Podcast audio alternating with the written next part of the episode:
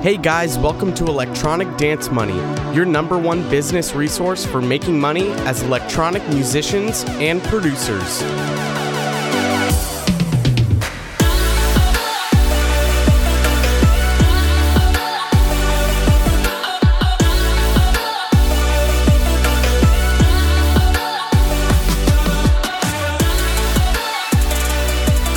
All right, what is up, everyone? Welcome back to another episode of Electronic Dance Money.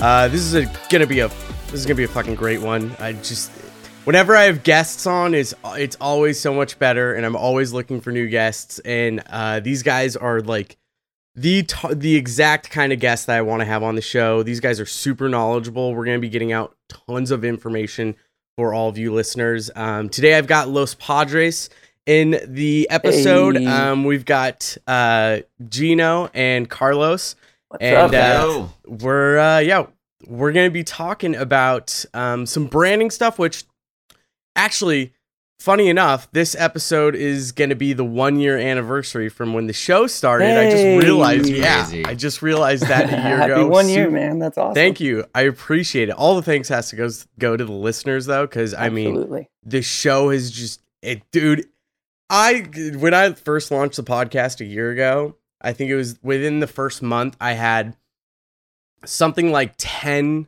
to 20 downloads i think it was yeah. and then out of nowhere just around probably four or five months in it just started growing and growing by the time this episode hits i think we're going to be at 3000 downloads within the Dude, first year Yes, dude. Awesome. it's- Congratulations, man. Thank you. I appreciate it. Again, that just, it, dude, it goes out to all the listeners and supporters of the Absolutely. show. It's fucking Absolutely. incredible how how dedicated people are to actually checking out the show and how many times people are actually re-listening to episodes and stuff. So I know this episode, these these podcasts are doing something for someone. yeah. Um, but anyways, ironically, the third episode I did was about branding, where I had my buddy Alberto on, who runs a mixing and mastering studio for a lot of um more like more bands, more uh, rock stuff. But uh, we talked about Instagram branding and how that looks and how to figure out your brand and.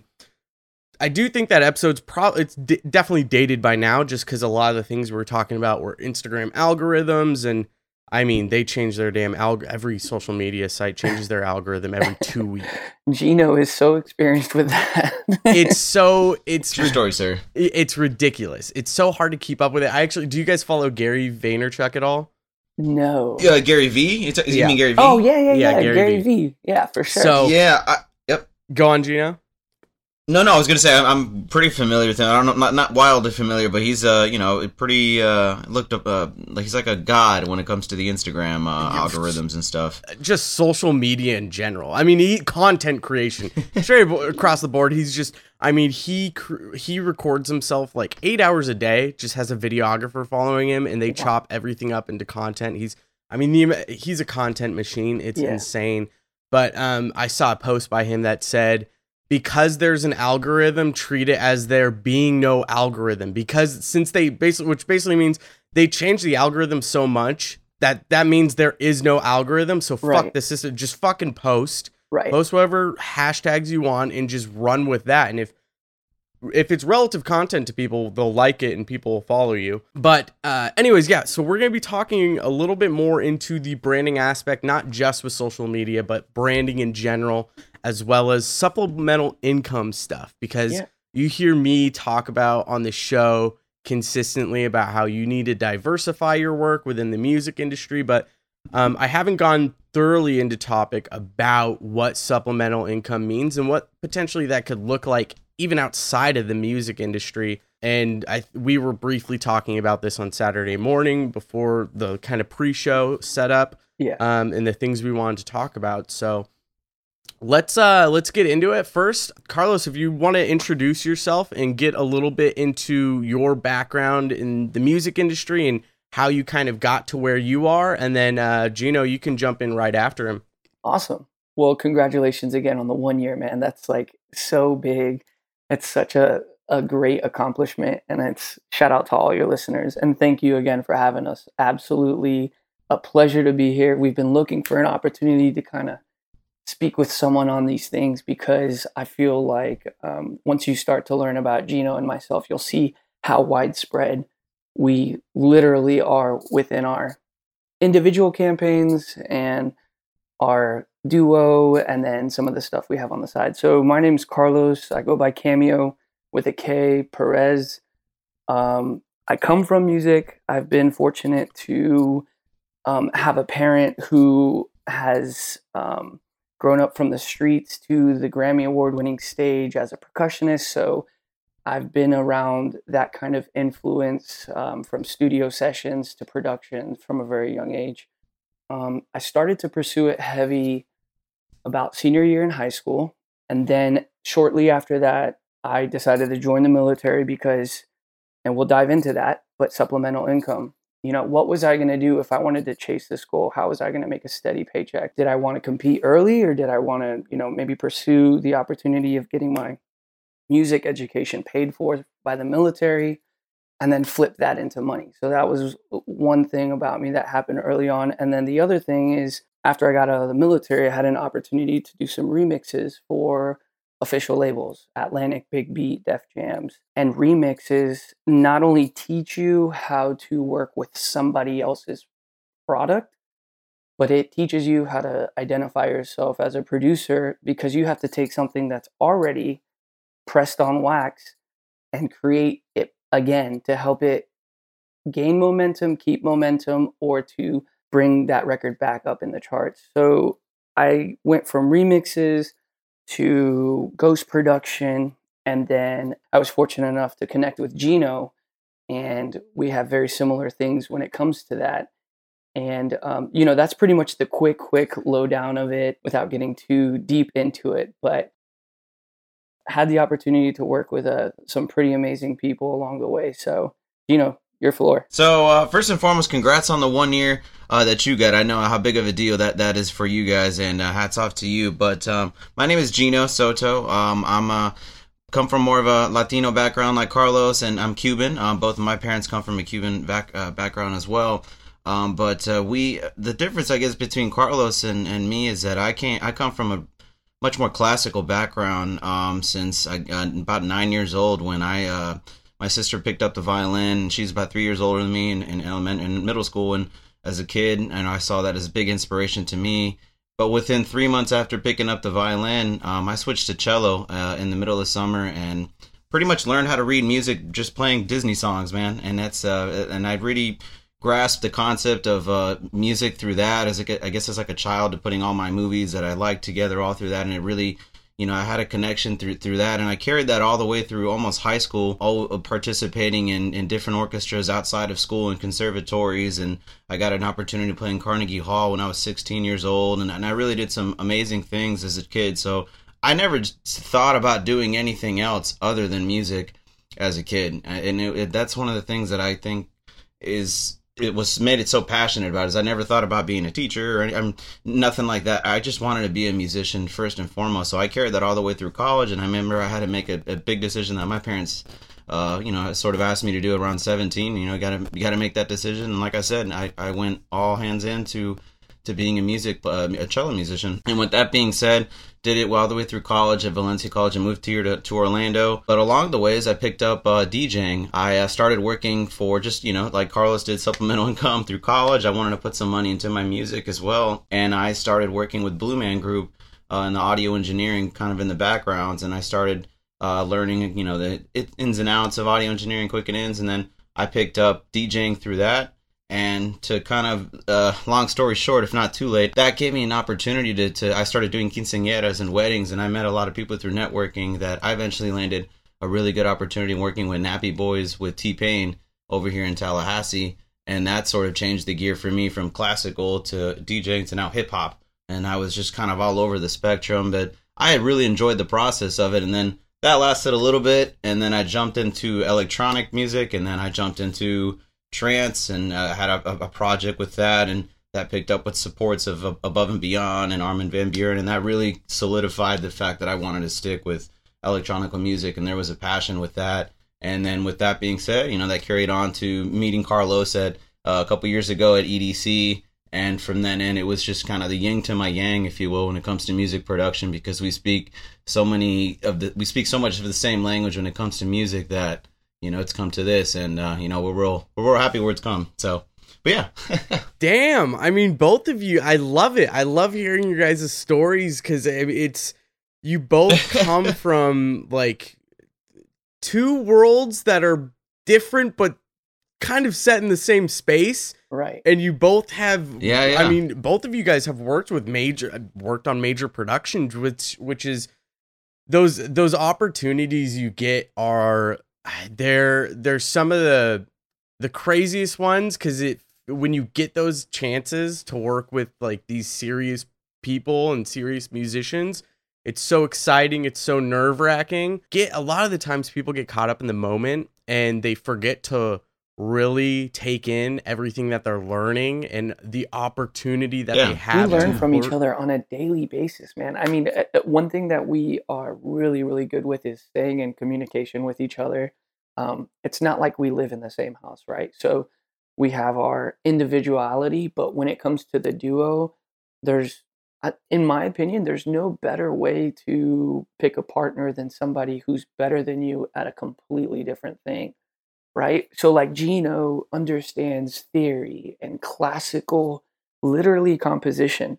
So I don't greenlight anything unless he puts ears on it because in all reality, we still want to make music, right? Sometimes production can get redundant, you're using the same kind of techniques.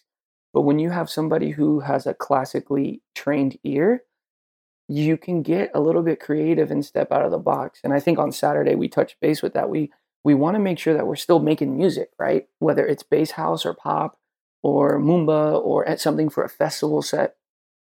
But I can guarantee you when you hear us play, you're going to listen to compositions and productions that make sense, um, that a musician could appreciate, and that 10 years from now, the process of getting to that product is still going to be relevant. I mean, we still use music theory that was, you know, created hundreds of years ago, and we use that as one of the cores of our production. So when it comes to the duo, I, I think we're a great match. I mean, analog, digital, right?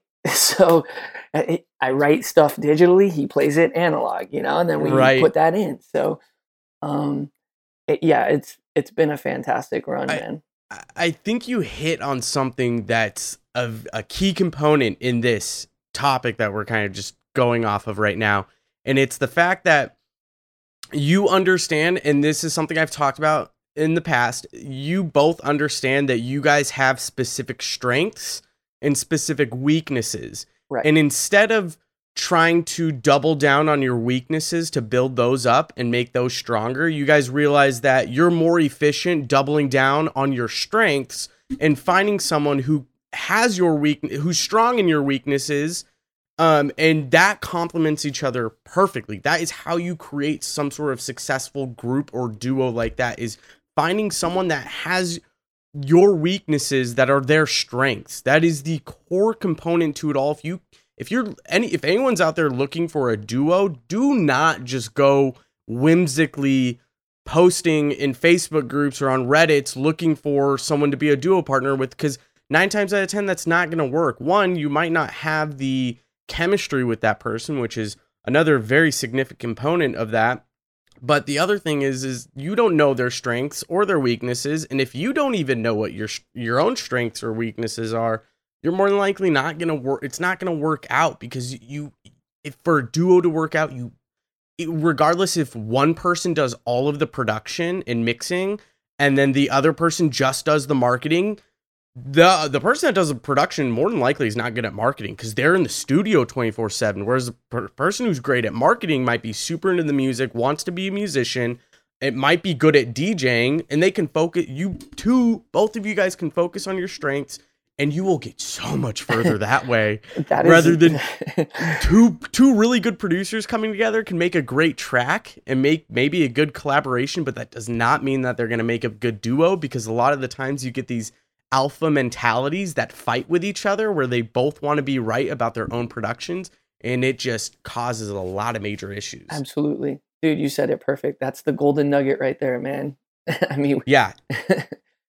I think um something really imp- oh if, if I'm sorry if uh, No, I go- think go something on. really something really important um that you said that I really want to drive home is that you know everybody has their weaknesses and fortes and I say this to all producers and musicians nobody's perfect by any means nobody's perfect and you ha- the things that you have your weaknesses on like it's okay to you know admit those weaknesses and not you know cover up or sugarcoat that you may know these things and, and learn those things and take you know take pride in learning those things. I know with carlos and i like there's never first of all having a duo a dj duo is something it's it's a work. Like it's not something that it's not always bright colors like there's, there's times it absolutely is a relationship. And sometimes like you know there's conversations that you know you don't want to have with with that person but you have to have it because you, you that that means so much to you whether it be the brand or the music that you guys are making that if you both have an understanding of that there's no there should be no hiccups and bumps. And carlos and i have have established something like that. And so he knows what his weaknesses may be and i know what my weaknesses may be. And so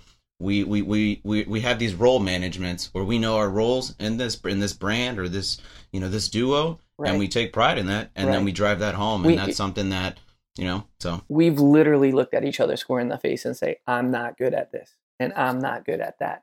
And people people feel so vulnerable with that, man. They feel vulnerable with their shortcomings or their finances or whether or not they're good at marketing or whether or not they need to promo. But we've looked at each other and said, listen, bro, I, I'm not good at this, or I don't have the attention span to maybe focus on getting better at this. Could you handle this? Yes. And then vice versa. You know what I'm saying? Like, um, it, it just, it's become such a healthy relationship. I mean, we've done white label remixes for Alicia Keys, 21 Pilots, Brockhampton.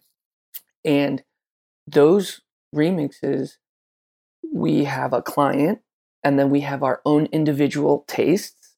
And then how do we how do we get to a kosher point where we're like okay this is ready to send up and provide our client with a product.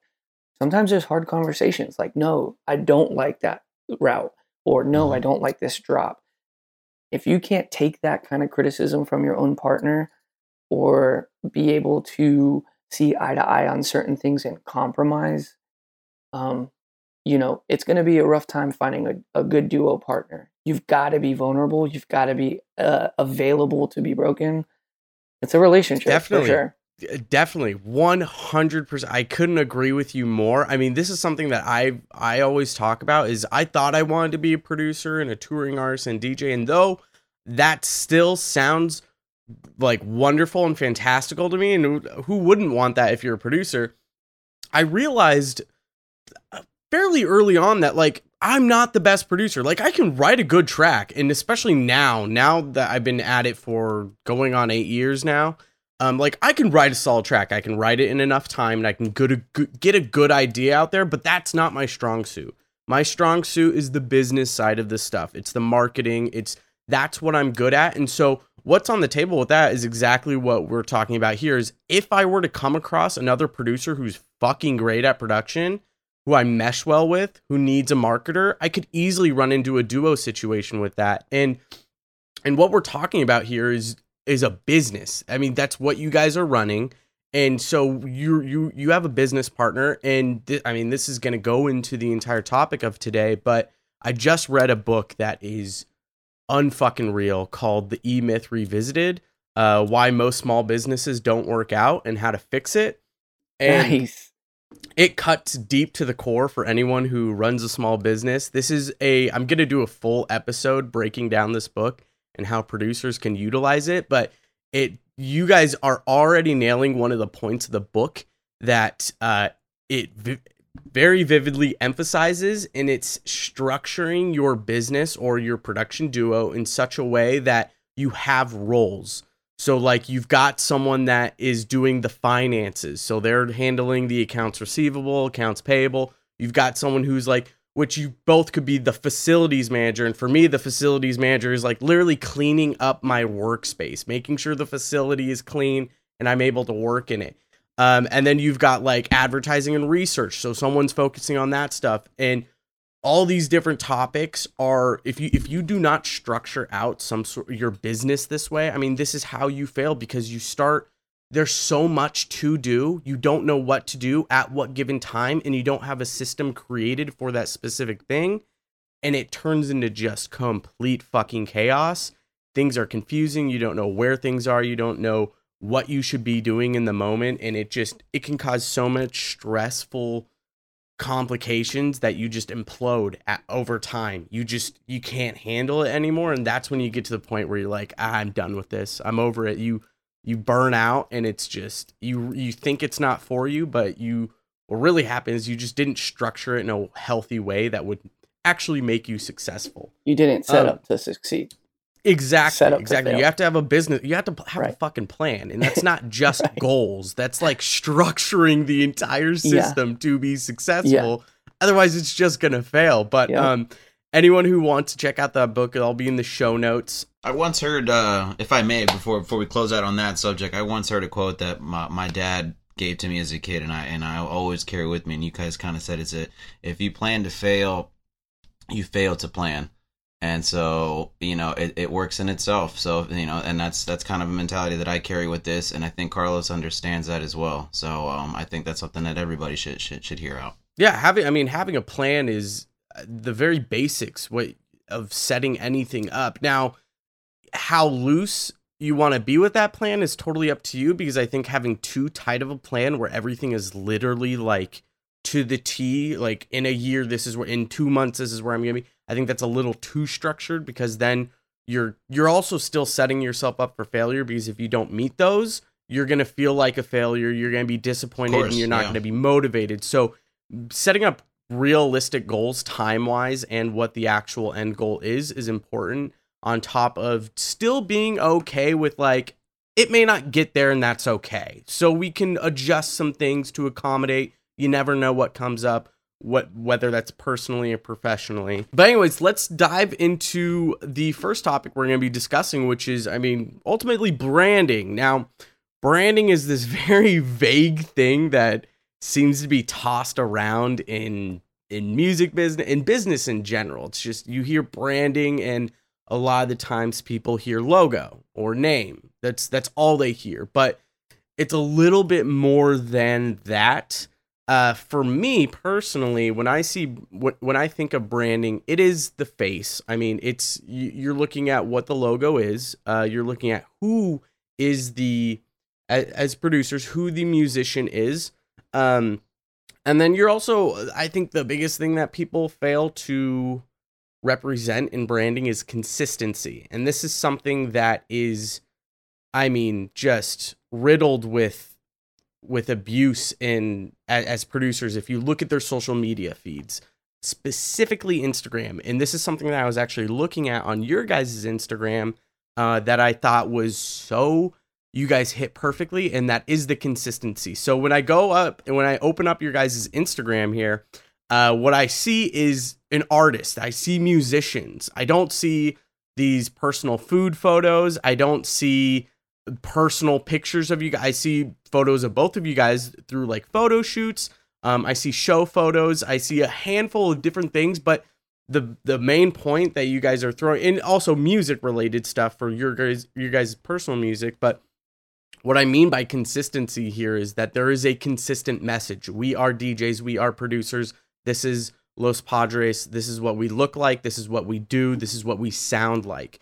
So many times I find I go on producers' pages and it's just there is absolutely no consistency. Right. So this you is look what I had it, for lunch. Does it look like I'm a race car driver? I'm I'm at the Um, gym. This is I mean like it it's like okay, those are all cool for stories cuz your fans are following you throughout your day, but when I when you look at someone's feed like that, if a you, if you have a potential fan, I mean first of all, let's let's just talk about like a personal photo or a traveling photo. When when you put hashtags on that and someone comes and looks at it and goes, "Oh, I'm going to follow this person because they're traveling."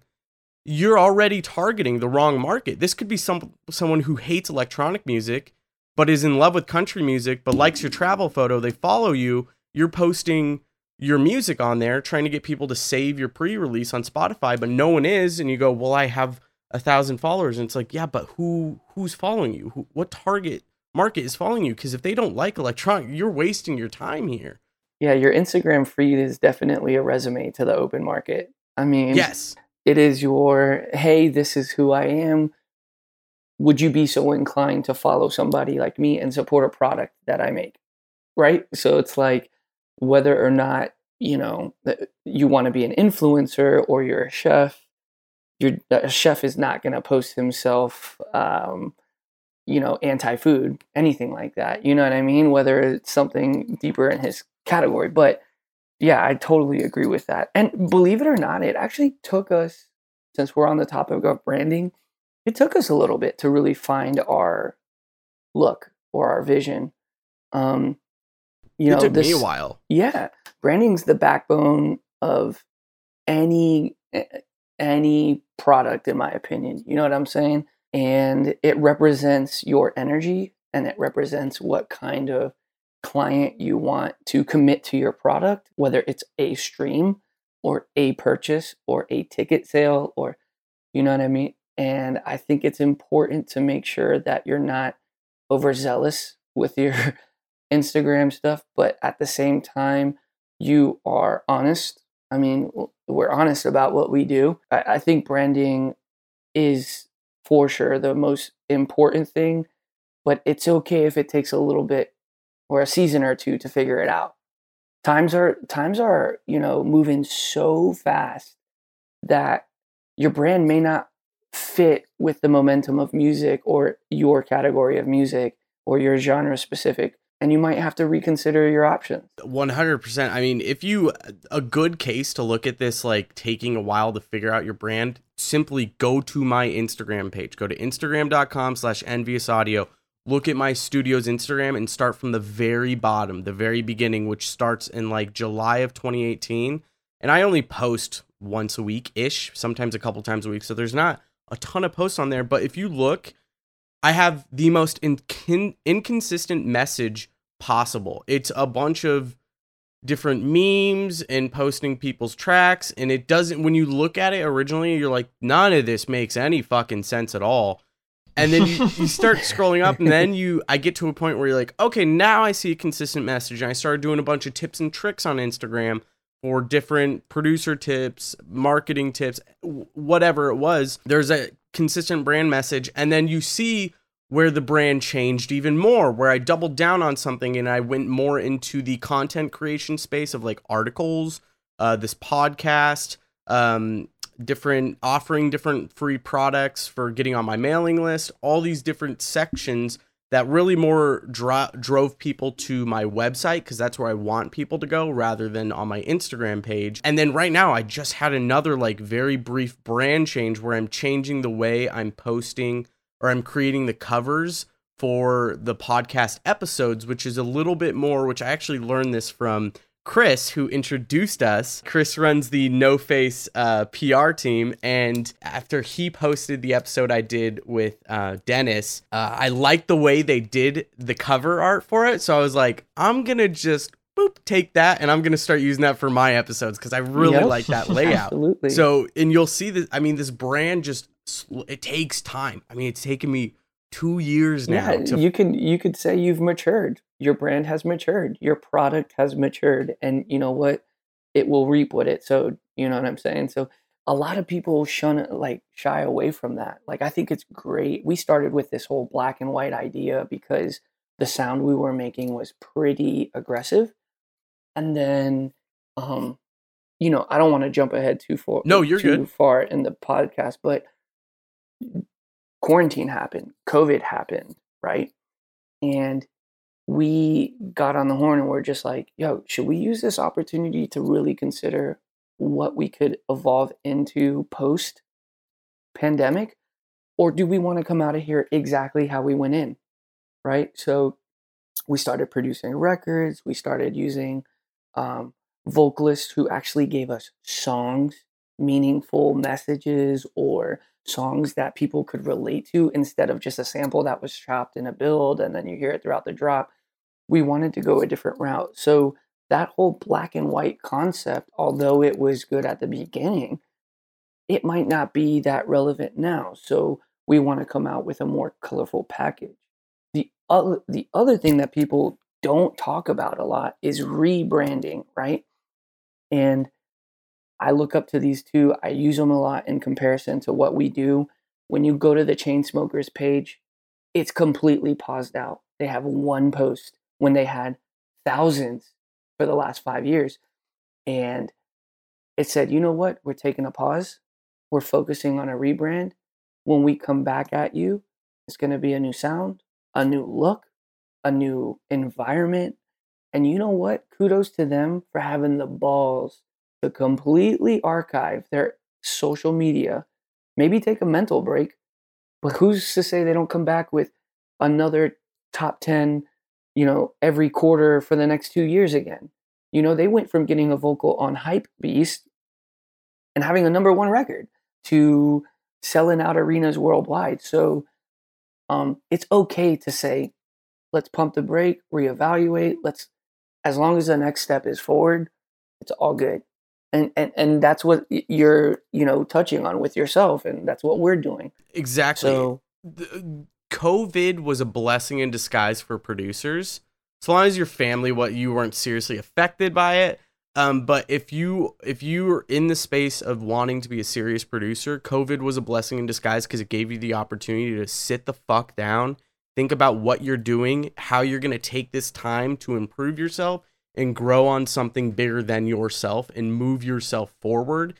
I went through, I mean, like as we're talking about with my Instagram, I've gone through many phases of quote unquote rebranding or just evolving my brand. And my website was just one of them that I did about a month and a half ago, two months ago. I was looking at my website as I was posting stuff, and I was like, it looks dated, it looks cheesy. I, with my with with my brand, especially for my website, it was this really dark brand. So everything was black with this cyan blue color and then some white. And that was like my color branding for Envious Audio. So when people went to my website, I wanted them to get this as producers because I offer mixing mastering services. I wanted them to come to my website and get the feeling of like like deep energy, like club level type stuff. Like you're going to get a product that is going to compete with people in clubs.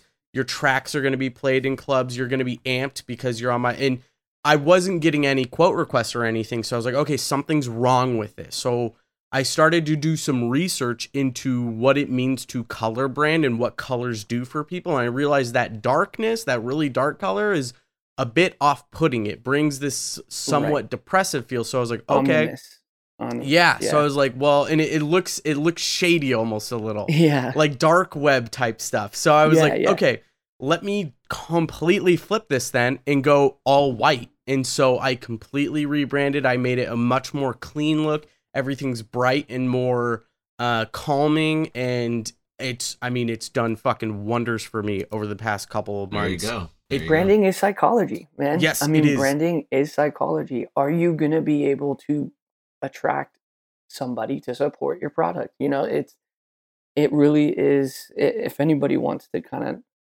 dig deep into that, music psychology is a big thing. I mean, you have music minor, you have music in major for a reason. You know what I mean? And Gino, I'm sure you're familiar with that as you know your classical traits go you understand how minor music will move somebody and then you understand how major music can move somebody chromatic scales and stuff like that what what scale of music you're going to use so we need to know that li- if we receive a, pro- a vocal um, from a vocalist and it's written in a certain way we need to follow suit because psychology says that it will maybe get yield us a better return on that product. You know what I mean? We're not going to just go completely opposite end of the scale. There's a reason why those things are there. You know? Right, right. Uh which one of you guys runs like most of the marketing and social media stuff? That's Gino. Gino. Oh, so yeah, I guess I do need. Yeah, I've. I mean, what to you for you? What I mean, I'm sure you guys both sit down and really di- have discussed like how are we going to move forward with branding. But for you, what is that? What does that entail? What does that look like? And what does that really mean to you when you're sitting down and kind of looking at how you want to brand yourself and you you guys individually? Well, I guess as Um, a duo. It's been sort of a journey. I remember when we first started the brand, we wanted to be first of all, Carlos and I we're '90s boys, so we came we come from a very nostalgic, you know, background. So we wanted to carry that into the brand. So we were like, hey, maybe we use a certain type of filter, a certain type of you know color to keep the profile kind of in unison with one.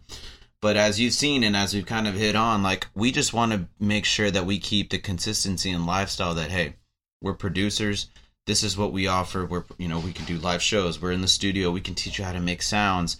You know um, um, musicians in the background with the pianos and the cellos. There's just so much to hit on when it comes to to to what los padres really is as a brand. So detail and almost there's so much to offer. So every week or every you know bi-weekly you want to post something different and keep your your crowd and audience in tune with something and keep them on their toes. So for me, that's something very, very important that, you know, Carlos and I always talk on. You know what? You know, you see a lot of these DJs that post some of these like cliche pictures of them like looking down at a sidewalk with some cliche Hallmark quote. And it's just like, you know, that to me that's that's cool and it's nice but carlos and i like we don't we're not about that and that's not what we want to stand for for los padres like we want you know we're about the music we're, we want to tell people in the studio what we're doing this the lyrics that we're writing. We're not hiding anything. We don't want to we, we, you know we're we're vulnerable just like everybody else in the studio. You know you can take our sounds and go ahead and do what you want with them. You know will you make the same track as ours? I don't know. But we're here we are in our social medias just showing you what we're going to do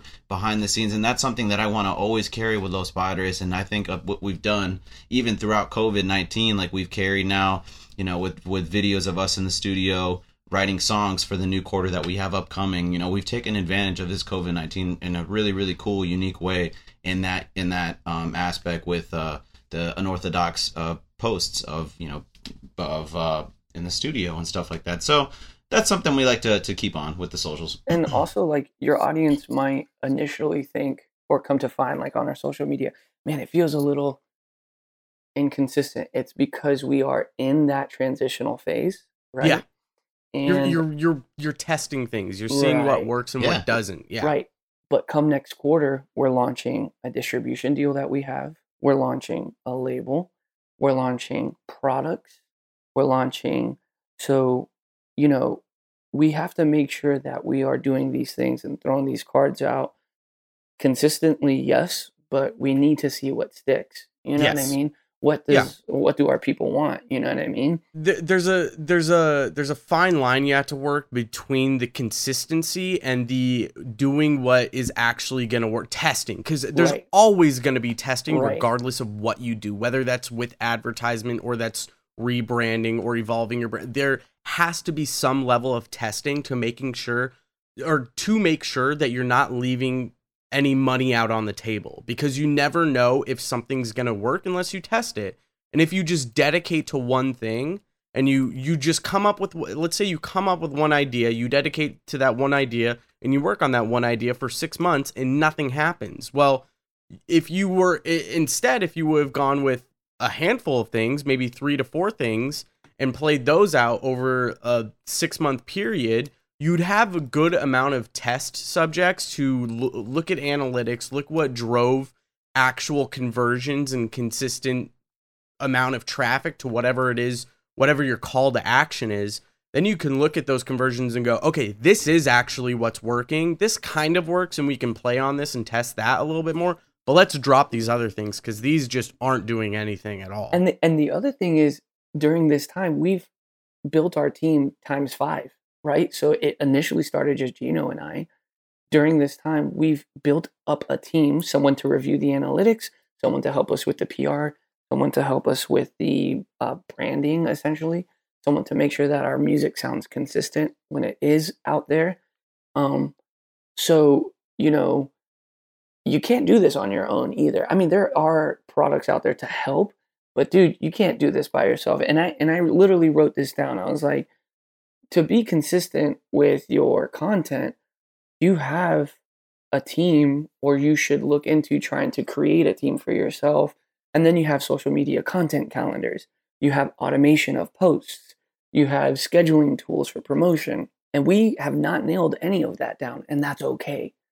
But you know what? Everything is moving forward for us and progressively getting better and better and better. And when that one thing sticks, you can you better believe we're gonna have that thing on fucking autopilot. Yeah, I mean that I mean that also just comes down to the systems you have in place. You need to have good systems that you're doing the same thing. And this is I mean this goes into the E-Myth Revisited book that I was reading is creating a franchise prototype and what that means is you have a system for every single thing you do. You do the exact same thing every single time so it's ingrained in your brain so no mistakes are made, but on top of that you can look at that prop that system that's put in place properly and you can figure out how you can automate it, how you can change it, make it faster, better. So you're spending less time doing that. Therefore, your dollar per hour goes up. Exactly. And regardless of what that dollar, Dude, that dollar per so big Yeah. with that. that dollar per hour can it i mean you can put a dollar on it you could say how much does it cost you or what does it cost to create a facebook post how much time does it take you to do that? What's the dollar amount on that? And you could say it costs it takes me 30 minutes to do that and that costs me $5 well then that that right there is $5 to do. Now if you come up with a handful of different things that takes you three hours to do and it costs you a total of $15 you can hire someone a virtual assistant or someone who could do that for you who you can charge $8 an hour you're now saving $7 an hour doing that thing. Exactly. on top of your time being saved you're no longer you can focus on bigger and better things. And you could do the same thing with automating systems that way. So i it, I mean, I might need I I might need to bring you guys on for a systems episode where we go even deeper into yeah, this subject because this is dude systems are like the number one thing everyone should be paying attention to because it's how you can do things faster make more money doing what you love and you don't have to stress out about stuff real quick because we're starting to transition into the other topic of supplemental income which i want to talk about especially with building a team but the first thing i want to talk about before that is really this branding subject because I know we're being very vague with the testing this thing out. Like I say this thing, and I'm sure a lot of people are saying, "Well, what is that thing?" And the honestly, what it is is it's it's so it's different from everyone. Everyone's brand is different. Every producer, excuse me, every producer is different, and you, can't compare one person to the next because it's always going to be done differently. So what would you guys say to other producers who are trying to figure out what their brand is and i know we've we already touched on take time with it. Don't rush into this thing. It's going to evolve over time. But w- what would you say are the stepping stones to getting to that place where you're finally like figuring it out? I know for me it was just it took someone to tell me what the issue was and that was my buddy alberto when we did the whole instagram I love that. um episode. He he he sat down with me and he's like okay um your brand's very inconsistent. Nothing makes any sense. He's like i think you should focus on like tips and tricks. And so that's what i doubled down on and it worked. It's actually what it like tripled my following in four months five months and then i stopped doing it. My following stopped increasing but that's because i wanted to go a different direction and i'm okay with that. I'm i'm not in it for the followers. I don't give a shit about that. Yeah. because my Yeah. honestly Yeah, yeah. My Instagram followers haven't have I've converted zero Instagram followers since I started it in two years. I just have that as a promotional machine for my other things, for my articles and my and my podcast. And actually, I mean, I shouldn't say I've convert I I've converted zero of my Instagram followers to leads and actual paid projects for my studio where I'm getting mixing and mastering projects. I haven't converted anyone there, but what I have done is I have successfully converted probably hundreds of people, if they're my followers or not, hundreds of people on Instagram to come listen to this podcast. I guarantee there's people listening to this podcast who found found me on Instagram posting about this podcast who are listening now. I've converted those people to listen to my podcast. I've also converted those people to my mailing list and I've also converted those people to read my articles. And then I have with my website, I have like advertising retargeting set up. So anyone who visits my website, if you've visited my website, you're going to get Facebook ads and Instagram ads. You're going to all of a sudden see my studio pop up as a sponsored ad and that's through retargeting. But the point is is I've converted people into a sales funnel. They're top of funnel people. They're interested. They've realized that there is some sort of product here that they that is going to offer them uh, something positive and useful. And that puts them at the top of the funnel there's no no one knows but more than likely those people will slowly move down to the funnel to eventually turn into a converted paid project and that's simply through an Instagram post. But what would you say to get people to that point? Because we've I think all of us here have, we've we've followed this journey where it was probably someone who told us where what to look for and what to maybe start doing and eventually over time we figured it out on our own when we when we focused on one specific branding um topic for I mean let's say social media because we're kind of focusing on that right now. And then eventually it moving down it, it just evolves into this thing where eventually it just starts clicking where you're like oh okay I know where this is going now. I, I can see the path out in front of me. So how do you get there? What what So, what steps do you take I, to get there? I to would say like one one thing is you got to be fucking humble, right? You got to be willing to let somebody come through your threshold and be like, "Yo, you guys are monsters when it comes to this production." But your fucking brand sucks, man. And and like you, it happened to us. We um got uh, one of my really good friend our really good friend took a management role with us and he has an amazing brand. I mean, he's got sponsorships.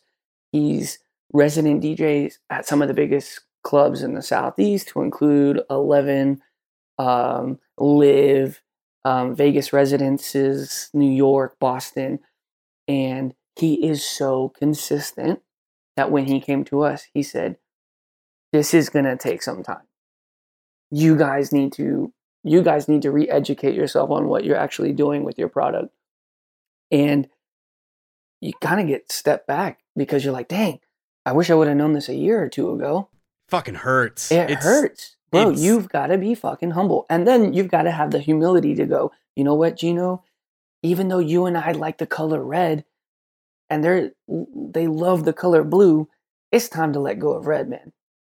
You know what I'm saying? Uh, And that's just an example. But it takes somebody uh, on the outside. So I would say be humble, have the humility to hear it, and um, that might actually be the core of figuring out your your own brand. Is see how other see, other people perceive you, right? ask people Ask people. ask people what your brand is i mean you can literally go to if some find someone who doesn't know who you are now this doesn't need to be a random fucking person on the internet but someone you know but doesn't necessarily know your insta your per, your production instagram page have them go on there and be like what's the consistent message you're Yeah. getting here or use three words and describe my Instagram pa- page. And if Exactly. they don't hit Yeah, DJ, yeah. producer, or musician, and they say partier, drinker, and VIP, you well, need to change You're that. fucking wrong. something has to change gino you were gonna mention something No, no, I think I think Carlos hit everything. It's Carlos said it, said it for me. Uh, pretty much, you know, you have to just be okay with humbling yourself and these some some of these things. And I think with Carlos and I, that's sort of a training and process we had from the get go. And like I said, Carlos and I, when we're in the studio, it's not always butterflies and flowers. Like there's some things we have to dispute and art, you know, and debate whether we want that or not because of things we're being told or the demands that is being in this, you know, with the music is. And so that's okay to take a step back and be like, you know what he's right. Let's take left instead of going right. And so when you have that, eh, you know, kind of mentality, when you have someone else telling you, hey, you might want to work on your socials because you're lacking in this, it's okay to, to take that and to learn from that and get better at it. And that kind of says what I went back is like your fortes and weaknesses, take pride in that and it's be okay and work in that because I've I've had to do things with Los Padres that I haven't had to do ever in my music production career because like the demand is so different in 2020 now that a producer isn't just a producer anymore. Like a producer is an entrepreneur in a way. A producer can be a marketer. A producer can be this. So thank god for the youtubes of the world to take initiative and to learn these these things because like instead of staying at home and twiddling your thumbs and buying books and stuff like that go on youtube you know go while you're doing cooking or something like that learn something in those three minutes that you're trying to write that down and take initiative like i said. And that goes such a long way so. Yeah, I agree 100%. I mean, there's this um it's it's important to do your own fucking research and not this going to learn how to design a specific sound or how someone like that's that has its time and place for when you're in the studio, but when we're talking about branding and marketing here, don't look for don't Google how to create necessarily how to create a music brand. That's not branding in and of itself is very universal regardless of what industry you're in. You're going to fall because there there's already been a specific system and path in place for branding that has that is tried and true. It it works day in and day out regardless of what industry you're in. So go do brand just general branding and marketing research because you can translate that over to music. It's just how are you going to consume yeah, how are you going to consume it and how are you going to apply it?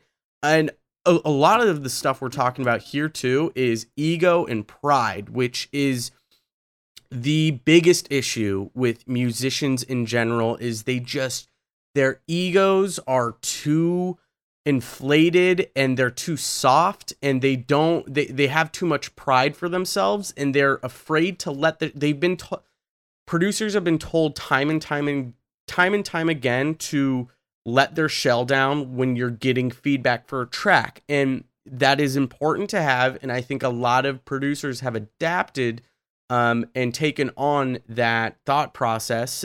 But I don't think enough producers have been told to also let down that same shield and that same wall when it comes to your marketing and branding and other other things within the industry and because of that there's this stigma which I consistently talk about on this podcast about how producers feel like they need to be it all. They have to be the writer, they have to be the marketer, they have to be the mixing engineer, they have to be the mastering engineer, they have to do the advertising, they have to do the booking for shows, they have to do the promotion, they have to do every single thing.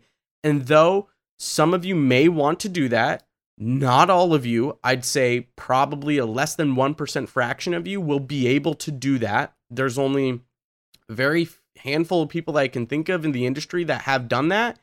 Um, if they've even done that at all because most of the time it's their face that's the the brand but they don't realize the fucking team that is behind these Right. people that are right right right these so like i- i- it's okay to be uh, blunt i mean the statistics of somebody being able to carry themselves from the ground to a top one level record and then seeing um seeing that product become prosperous is really unheard of nowadays okay?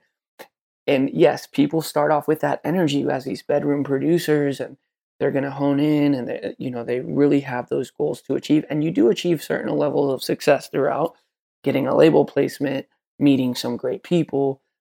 But if you think you're going to be able to achieve that goal by yourself you are wrong you're mistaken hit the brakes turn around go go re-examine why you're doing this because if you think that you're going to do this on your own whoever told you that or whoever you know wherever you heard that information you're misinformed and i don't want you to waste your time. And i know somebody's listening to this right now going fuck that's me. Because you know what? I was that person I, dude, every know what I'm saying? producer, dude, every fucking producer that starts is that. Per- I was that fucking producer. yeah The reason why I started this podcast is because I was that fucking person. yeah And I saw, I see time and time again so many producers be this person, the the one that just thinks that they have to do it all and that they think they can, and that they think they. oh, dude i tried singing on my own records one time and i was like what the fuck am i doing The, the other thing is that they think that they can fucking do that without systems in place that are gonna get them to be success. It's, I mean, this book, The E Myth Revisited. If you think that you're, if you want to do that, if you want to be the one that does it all and gets yourself to the top, and you haven't read this book that I'm talking about, you're not gonna get there without at least reading this book and realizing that like you have to structure things and put systems in place that are gonna fucking get you there. But regardless, like you get to a point where it's too fucking much. When you when if you want to be a full-time producer and a full-time touring artist, you have to realize that you're putting out at least probably one track a month, if not more. And the amount of promotion that goes into that is unfucking believable when you have five tracks lined up over the next three months that you all have to consistently produce about or promote about. You have to make a couple of posts a week. You have to make sure you're talking to a video editor for some video you're doing for the for the for the track. On top of that, you have to splice up all the individual clips to promote on Instagram. put them on YouTube, put them on TikTok. On top of that, you have to be making sure that you're staying up to date with your tour bookings, making sure you're getting paid, making sure you're booking your flights. Like when we start tackling tacking on all the individual items that it takes to be a full-time producer and a touring artist, you can't fucking do it all.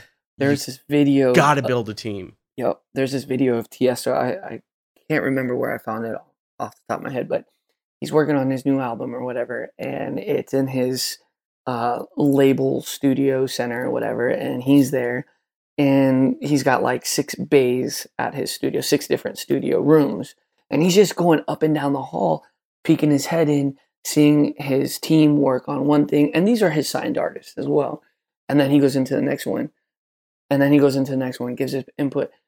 That is so smart. He's developed a campaign for his label to be consistent, have consistent releases with producers who are consistent. And guess what? He probably can turn turnkey an album in a month because he has that kind of workflow. We Gino and I know top 100 uh, DJs who have teams of like 11 to 20 people in their camps. Dude, 20 people to help one person succeed. I mean, everybody eats, right? But one person is succeeding. So, you know, they're the face of the brand. Dude, Exactly. the- one of the best people I like to point to for this is simply Armin van Buuren.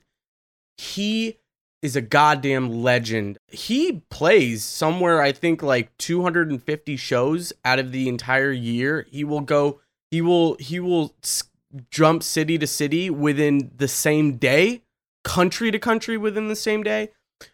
And then he has a radio show he consistently puts two radio shows. He's got the one on Sirius XM where he does uh, he does a state of Sundays and then he's got a state of trance every Thursday at the exact same time. Every he's never fucking late. It's a 2-hour show where he's engaged with the audience and then he's uh, leaving that and he's going and playing a show somewhere in Belgium like the next day or somewhere in Russia. And then on top of that, the amount of music he's putting out as well the amount of if you look at Armin van Buuren's releases, every day he'll have like five new releases, and a part of that is because he re-releases shit on other record labels. So he's like got this machine of releasing and putting out musical content that's just always running and never stops. And I can tell you right now, Armin van Buuren is not the one doing that. He's got a team Oh behind no, him. no. no, the man's got to sleep got, and he's got to eat, you know?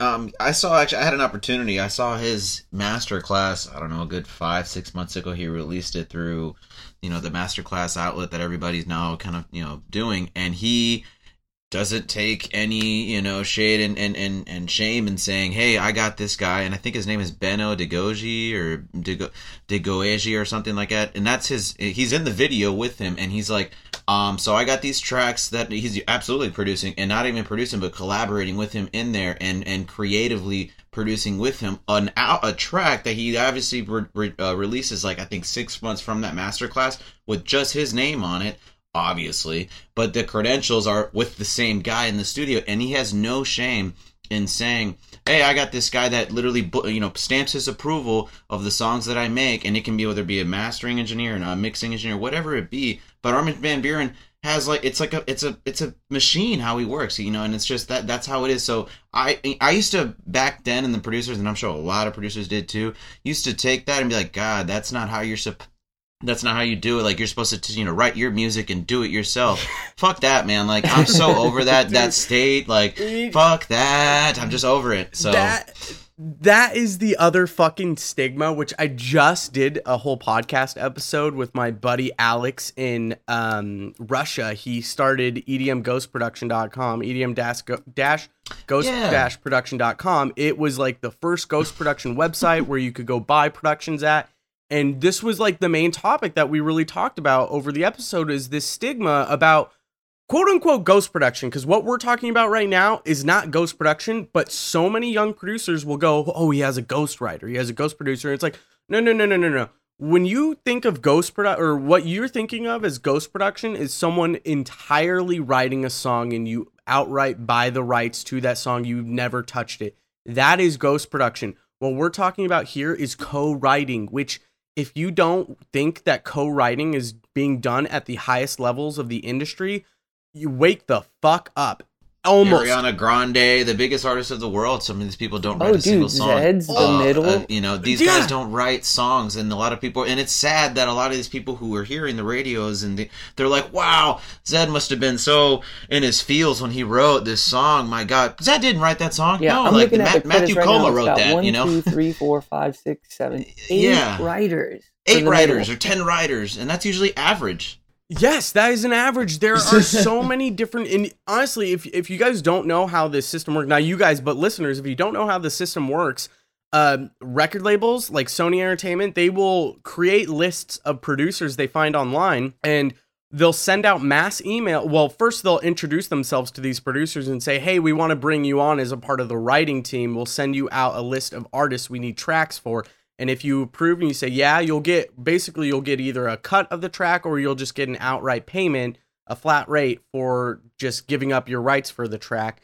And what will happen, and this is only if you're fucking good enough, and most of the time you have to be networked and connected with these people, but they'll can they'll create these lists, basically an email list, and every month or so they'll create a list of huge artists that you wouldn't fucking believe that you would be a part of a list on they'll create these lists and they'll send an email out and say we need tracks for these artists. And you can email them back and say i'd like to work with so so and so. And then they'll get back to you and say yeah okay we'll put you on the writing team. And you literally will write just a fucking melody and send it off to them.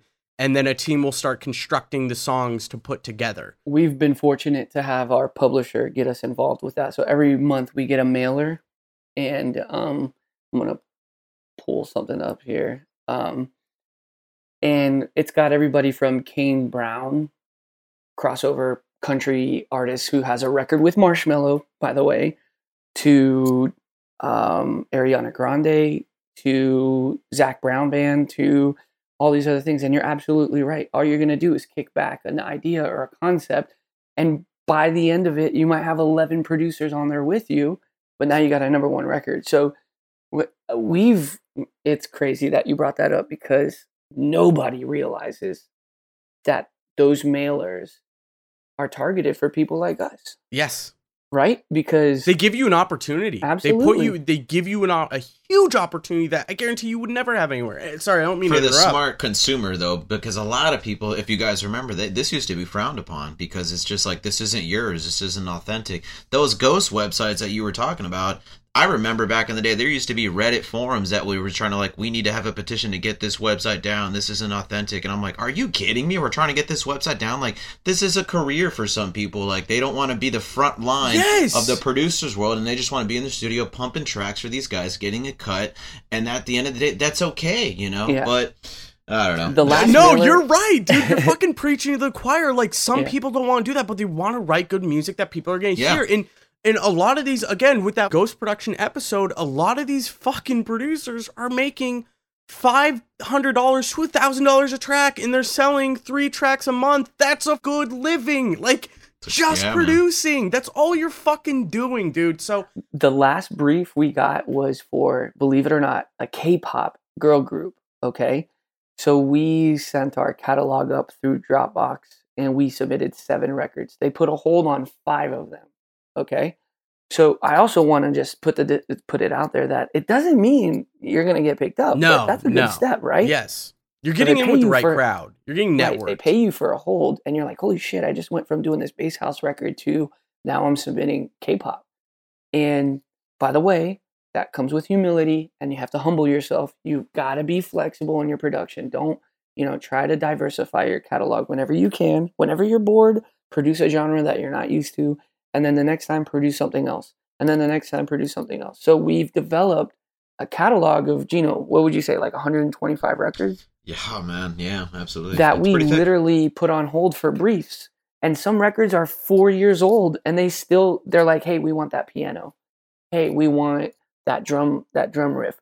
It's something as simple as that and then you'll get a fucking payout for something like that Yeah. like it's Absolutely. this is what we're talking and i mean we're gonna start moving into the supplemental income stuff because this is the stuff we're talking about here is supplementing your income as producers and i mean the reason why i wanted to talk about the team stuff is you have to build a team at some point and i'm sure a lot of producers are sitting here going well how the fuck do i build a team well one you can find people who are up and coming who want to be involved in the music industry but don't have any that will let's say you are trying to build a team and you need someone to do your marketing and you find someone who wants to do marketing within music business but doesn't have any doesn't have any experience. Well if you also don't have experience in marketing your brand shit and you need to get that figured out it might not be a bad idea to bring that person on if you don't have any money to hire someone just so you both uh, like you're giving each other a chance to learn and grow uh, and that's very important. And you never know if that m- person who wants to be a business marketer is eventually going to be doing, is going to be the head of PR for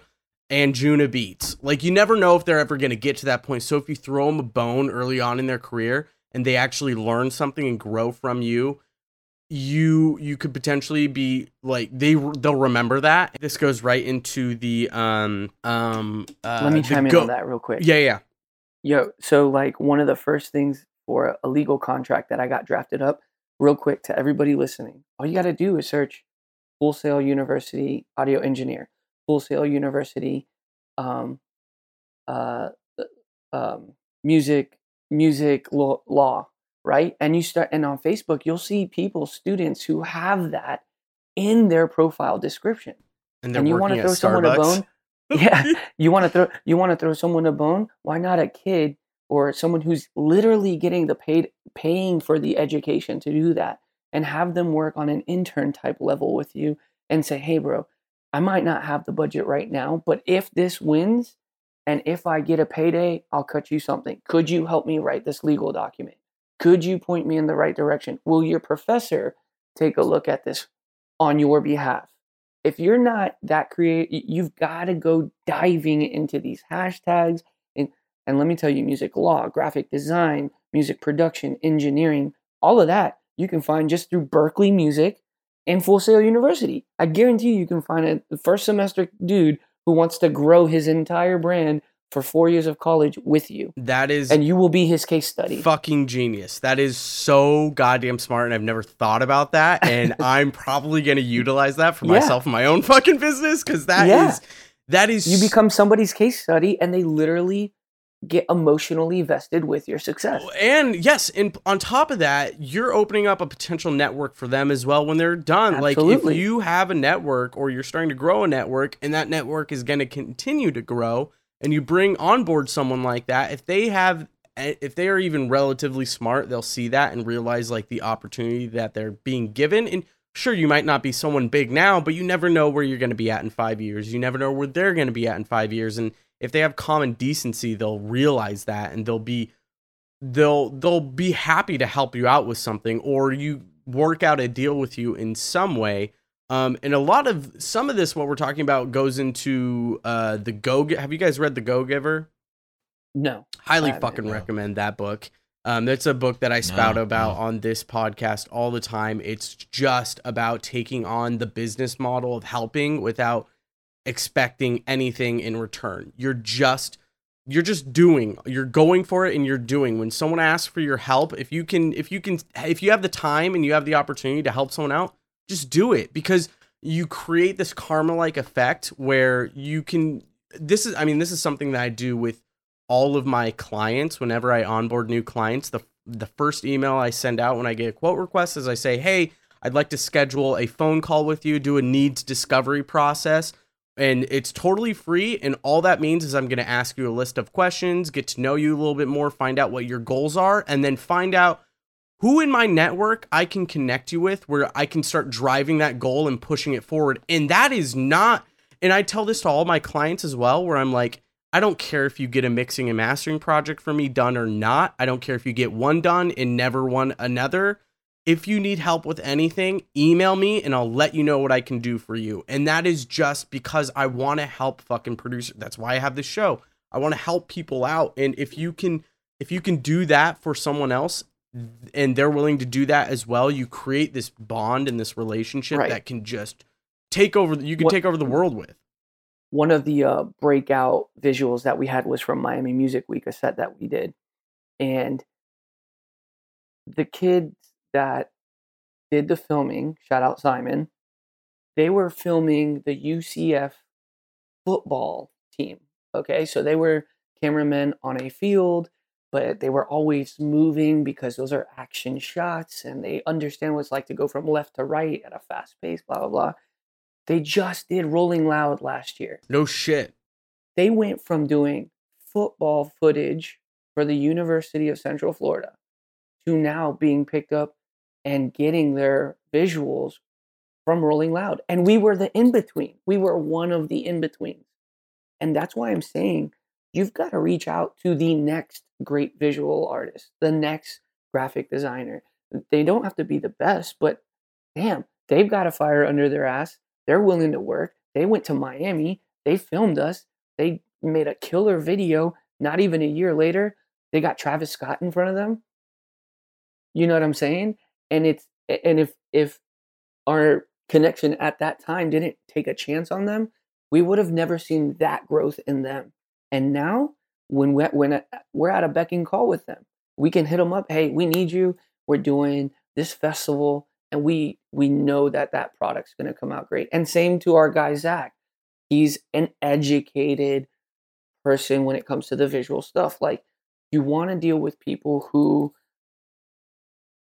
are taking a chance on themselves to take a chance on you, and then let that the world karma, like you said, start to spin. Well, if I can chime in a little bit uh, to to jump on Carlos, um, what what he was saying about Zach and all these other people that we were, we're connected with now.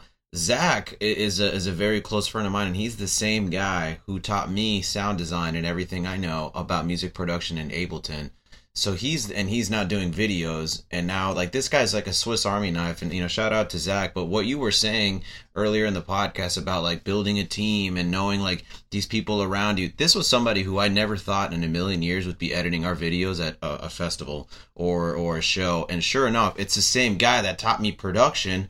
And it's like doing videos, and just because like hey zach what do you got going on? Oh i want to do this this and this give him an opportunity, give him a chance. And like, sure enough, our team and our circle is so small when it comes to these things, but everybody has roles and everybody knows what they're doing. Sure enough, like we'll chime in with the production stuff, but it's just like it, it takes more than just one, and you never know who it could be.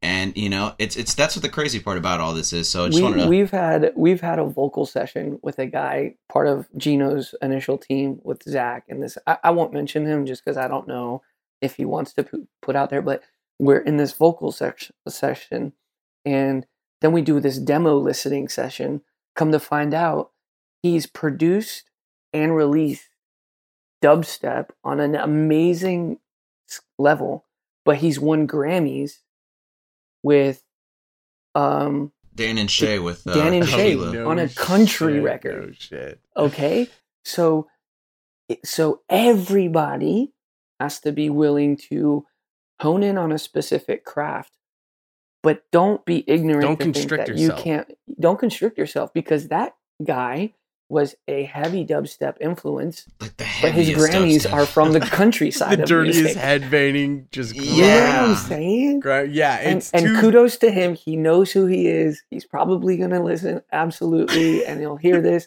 And let me tell you, it was in a vocal session that we discovered all of this. You know what I mean? the power of your network you, no one realizes the power of your network and the network itself is like its is like its own team that is working passively in the background without you ever knowing it. My network was okay before i started the podcast. My network now is growing more and Wide more. with It's- many. dude it is spider webbed out faster than i could ever imagine big shout out to Chris who connected us because he's been a really big player and really growing that even more. And the thing is is Chris and I are in a really good relationship where it's like we're we're just helping each other out. I helped out one of his buddies to get connected with one of my friends who's transition he's rebranding um and going into the dubstep scene and he's starting to and he's do you know uh, do you know who Noah Neiman is? Have you heard of him? Yep. He's yeah, so he's he used to be a huge trance guy. Um he released a bunch on enhanced. Well, he's uh, he's like my best friend. He's moving over Dr. into Noah. Yes, Dr. right? Neiman, Dr. Neiman. He transitioned into he's transitioning into the dubstep world right now and uh one of Chris's buddies is a great dubstep producer, but um it hasn't had any like real major releases and so I was listening to stuff I was like oh this is fucking great I know Noah's looking to get connected with more people in the dubstep scene so Chris and I helped his bu- I threw my buddy Noah a bone by hooking him up with this great producer and Chris threw his buddy a bone by and I threw both Chris and Noah a bone so it was like this Exactly. roundabout thing of all of us helping out with each other and then and then Chris will come to me where he about you guys coming onto the podcast. He's like, "Hey, are you interested in like getting these guys on the show?" And he he keeps coming to me and he's like, "Hey, got these other artists I think are going to be good for the show." And I'm just like he's like my fucking network machine to get me in with people to bring on as r- really good people for guests. And I mean, you guys are per so it's like and the trust grows even more with Chris as he like connects me with these people that are actually the ones I want on the show. He knows are going to be beneficial. And then on top of it, now I have you guys in my network and you have me in my and you have my network. So it's like we can come together and we can ask favors for each other or just Exactly. see if there's if anything your listeners really want to see how this how this conversation transcends into something successful give us 90 days and you'll see what we're going to do with you guys you know what i mean like together from this point on we know because of chris who we both know and has their best interest in both of us we know that we can work together Yes. and we know that I can bring you maybe a record that I need mixed and mastered because I just don't have the time, or Gino can reach out to you on a branding situation, and and your listeners will see how that has the cause and effect, a positive cause and effect, When we're I mean just by this conversation. yeah, no, exa- exactly. There's you're like the listeners right These now. These are the you're curious, conversations that this is what networking yeah. looks like right now. Is us connecting. I'm exactly. I can give these guys an audience and also help out my listeners by sharing your guys' story and your guys' information, which is great. And you guys are very knowledgeable. Everyone's lit. Everyone's learning from some really good people here. And the thing is, is I don't know who's in your network that could possibly help me out, and you guys don't know who's in my network who could possibly help you out. You just don't fucking know until you ask as well. Because I mean, it's and this will be something that grows over time, and the trust continues to go. But the other thing too is to understand not to not abuse the Of course. the relationship because I'm, you so can- happy you brought that up. y- you can quickly get into a path where you're like, oh shit, like I know I know this person who has all these connections who could get me this, this, and that, but then they don't a lot of people don't sit back and go, Well, what am I doing for them? Like how am I adding value to the relationship? Because And this goes back to humility because I can't talk to some of Gino's network because Gino has a specific relationship with them outside of our duo and vice versa.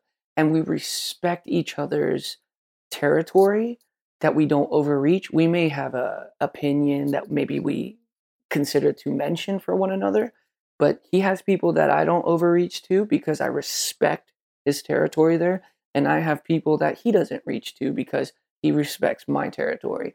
And let me tell you something people can ruin their entire career by trying to overstep one move.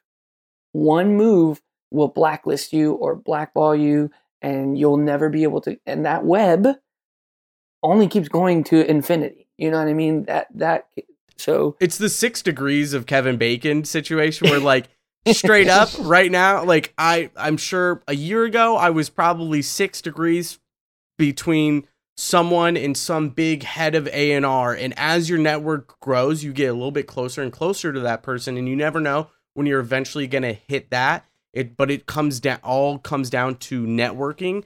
And uh I mean the abuse thing is so fucking important. And uh, honestly the best advice I can give to younger producers or producers who are starting to come up and they're starting to grow your network if you're worried about the abusing a relationship because of a net, their network, look at the relationship and ask the person who has the network you want to get tapped into, ask them how you can provide value to them. And only do that.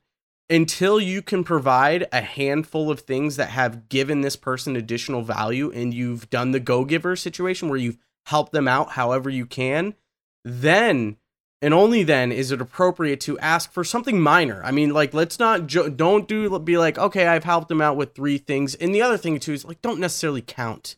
You don't want to sit here and go, okay, I let me mark that one. I got one, I got two, I got three. Now it's my turn. It's that's not how it goes. It's just Yeah. you gotta let it be natural and um you Check keep- your emotions at the door. Ask yourself, am I envious? Am I jealous? Am I worried that this person's going to take off without me? Am I if you can check all those emotions at the door when it comes when the time is appropriate, the person who is in a position to help you can sense that you've been patient enough and will respect that. And and uh, again, if you're over driving and over pushing, the the the helping hand gets further away, man. I mean, it's there, but it's it gets further away. Yeah, I'll tell a story here that I think I've told on the podcast about. So if anyone's heard it before, bear with me. But when I first met Noah, so I moved to Austin, Texas in 2016. And before I moved to Austin, Texas, I had like uh, the year before I was getting really fucking into tritonal, hardcore, like obsessed with tritonal. Just I listened to their Piercing the Quiet album every single fucking day for a month straight. Still to this day one of my top five favorite albums. So fucking good. And so i saw tritonal when i first moved here. Within the first three months or so i saw tritonal was playing um, at stubbs so i went there and saw them and noah opened up for them this is the first time i had ever heard of noah this is when he was going by noah neiman first time i had ever heard of him first time i had ever seen him and i was like oh this dude's fucking sick let me look him up to like like his facebook page well, when I looked him up on Facebook, his personal profile showed up. And I was like, oh, he lives here in Austin. And I was like, let me just add him. And I sent him a friend request. And within like an hour, he accepted it when he was off stage. And then I was like, oh shit, let me send him a message. So I sent in, dude, Noah is like the most humble fucking dude ever. I sent him, this is when he was touring with Tritonal. He's, I mean, he had like, 150,000 Spotify listeners at this point. So like he's a relative he's a known artist. So I was like this is crazy. Let me just message him and see if he can help me out with giving me advice. And he was like message me the next day. Yeah, totally dude. I help.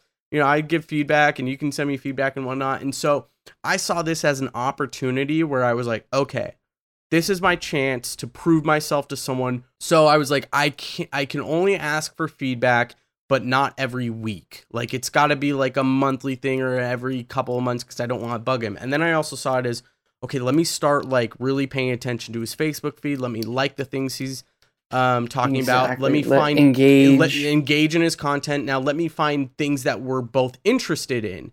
And this was like a calculated relationship.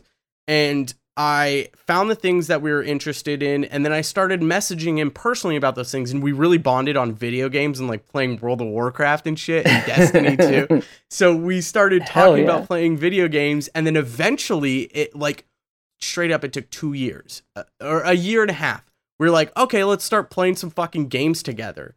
And so we started playing video games together and talking a little bit more and getting more personal and more engaged. He started tagging me in posts. And so I was Oh, like, okay, yeah. this relationship is actually turning into a friendship. And it started to turn away from being a calculated relationship to a natural one. To now, it got to a point where I was like, I need to go to the gym. Noah goes to the, goes to Gold's gym all the time. We're st- we we had actually just played like D and D together. I played D and D, so we played together, and um, and then I was like, well, let me. I'm gonna take this a step further. I got a gym membership. He's like, I'm always looking for a gym partner. Hell yeah, let's do it. The next day, this is the first time we had ever actually hung out in person. We were working out together. We worked out with each other every single day except for Sundays for like a year and a half straight. That's we awesome. became best friends. It took two years for me to get Dude, the first what an amazing story. and we're now best fucking friends. He sends me unreleased Yeah. tracks to get feedback on. Like I was the kid coming to him, be like, "Can I get feedback?" And now he comes to me being like, "Hey, Yeah. how's the sub sound?" Where I'm like, "It's in now. It doesn't matter because it's like I'm just we're really good fucking friends now. We hang out, we talk, we have discussions, and it's it's turned it it had it started as this calculated thing as an opportunity and it naturally turned into a really good relationship. And because of that he's helped me out so much. But not only that because of this podcast and my network as well i've been able to connect him with really important people that have really helped him out as well. And he sees that and we neither of us really abuse that either because there is this respect for each other that we've gotten to. That's awesome. And he just he just had kids, uh, babies, yep, right? He just had twins. Yep. Mhm, So yeah. congratulations to Yeah, him. yeah, he's. I'm super. awesome. It's super. He was. I, yeah, I was the first person he told, dude. What? Like, yeah, like straight up, so like awesome. I was the first person he told at the gym, and it was it was like that's how close we've gotten. So it's been it's really fucking cool to see that relationship just evolve and morph into something Dude, that's the bigger than you this could- whole thing. Yeah. Yeah, that's so awesome. you you never You've got a friend for life now. Oh, definitely, dude. Like Yeah. it's it, you never realize where these relationships can go unless you put the time and effort into them and really invest into them and invest into them honestly too. Don't put up this fake facade because people see right through that and it just it doesn't work out in the end. It never works out. I would love to get into the supplemental stuff, but I got to get. Let's do go- a part two. yeah, Let's I part let's two. definitely do a part two. We can get into the supplemental income stuff, which I know we said we were going to talk about, but we'll yeah, let's do a part two, and we can go into the supplementals. Um, and then there was something. What else were we gonna? I feel like there was some. Fuck, I don't know if I wrote it down. We're gonna have to fly out to Austin and do some bench press competitions with you guys. Dude, yes. Oh my god, dude! I haven't been to the gym since this whole fucking COVID. Same. I'm going. I'm starting tomorrow. I was gonna start today, but we're recording right now, so I was like, dude, it's so Yeah. bad. I'm getting. I need to go. Just be back. careful now. Let's Go in there I know. Yeah. pulling something. Uh, you know. Yeah, for real. I gotta take it nice and slow and take my time. But um, is there anything else you guys want to say? Any last words or? Oh, you know, Uh, plug just- your plug your guys' social media. Plug if you have any shows coming up. If you're doing any online events or anything like that, plug away. Uh, So just we you know, are- well- Oh, go ahead. Go ahead, Gino. I'm sorry. No, no, man. Uh, I was just gonna say, you know, thank you for for for putting us on the podcast. You know, we we really enjoy, uh, you know, re- uh, reaching out to the audience out there about things that you know you might have not known about or you learn a thing or two.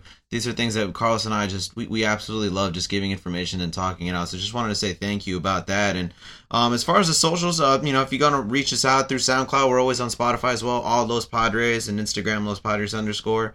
And uh, and that's it. Let me give the mic to Carlos. Yeah, man. Thank you very, very much for having us. I mean, I feel like we developed the initial steps for a friendship as well. I think this podcast was amazing.